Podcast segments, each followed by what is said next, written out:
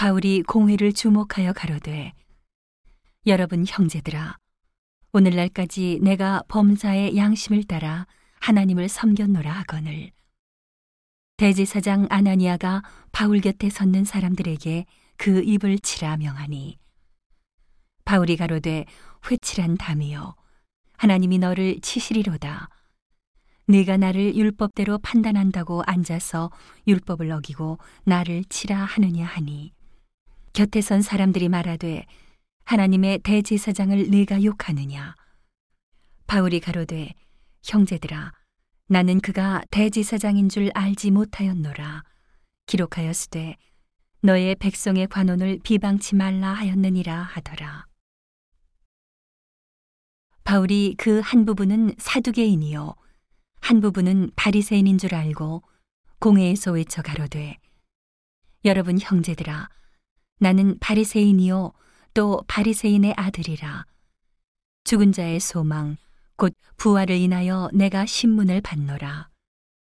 그 말을 한즉 바리새인과 사두개인 사이에 다툼이 생겨 무리가 나누이니. 이는 사두개인은 부활도 없고 천사도 없고 영도 없다 하고 바리새인은 다 있다 함이라. 크게 헌화가 일어날세 바리새인 편에서 몇 사기관이 일어나 다투어 가로되 우리가 이 사람을 보매 악한 것이 없도다 혹 영이나 혹 천사가 저더러 말하였으면 어찌하겠느냐 하여 큰 분쟁이 생기니 천부장이 바울이 저희에게 찢겨질까 하여 군사를 명하여 내려가 무리 가운데서 빼앗아 가지고 영문으로 들어가라 하니라. 그날 밤에 주께서 바울 곁에 서서 이르시되 담대하라.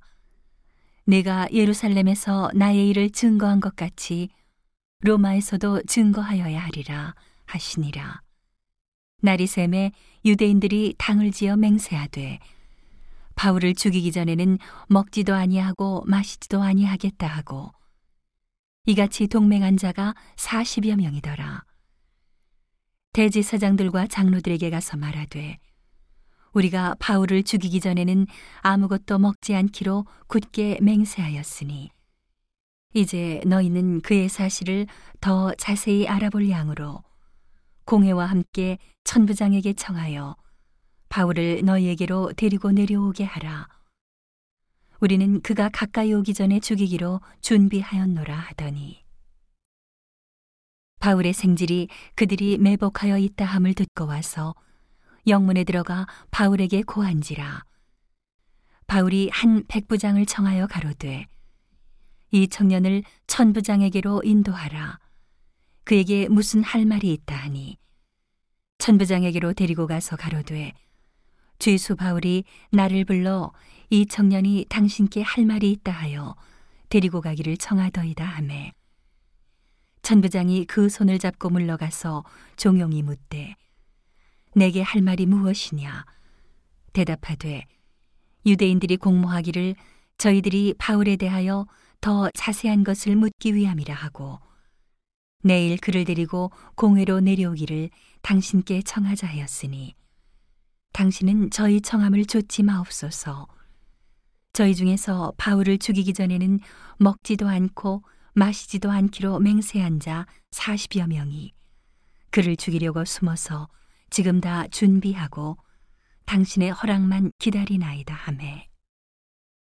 이에 천부장이 청년을 보내며 경계하되 이 일을 내게 고하였다고 아무에게도 이르지 말라 하고 백부장 둘을 불러 이르되 밤 제3시에 가이사랴까지 갈 보병 200명과 마병 70명과 창군 200명을 준비하라 하고 또 바울을 태워 총독 벨릭스에게로 무사히 보내기 위하여 짐승을 준비하라 명하며 또 이 아래와 같이 편지하니 일러스되 글라우디오 루시아는 총독 벨릭스 가카에게 문안하노이다.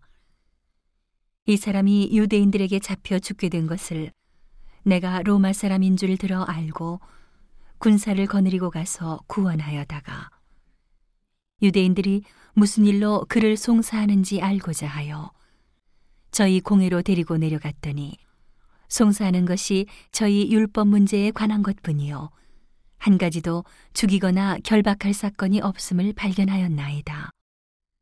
그러나 이 사람을 해하려는 관계가 있다고 누가 내게 알게 하기로 곧 당신께로 보내며 또 송사하는 사람들도 당신 앞에서 그를 대하여 말하라 하였나이다 하였더라. 보병이 명을 받은 대로 밤에 바울을 데리고 안디바드리에 이르러 이튿날 마병으로 바울을 호송하게 하고 영문으로 돌아가니라. 저희가 가이사랴에 들어가서 편지를 총독에게 드리고 바울을 그 앞에 세우니 총독이 읽고 바울더러 어느 영지 사람이냐 물어 길리기아 사람인 줄 알고 가로되 너를 송사하는 사람들이 오거든 내 말을 들으리라 하고 헤롯 궁에 그를 지키라 명하니라.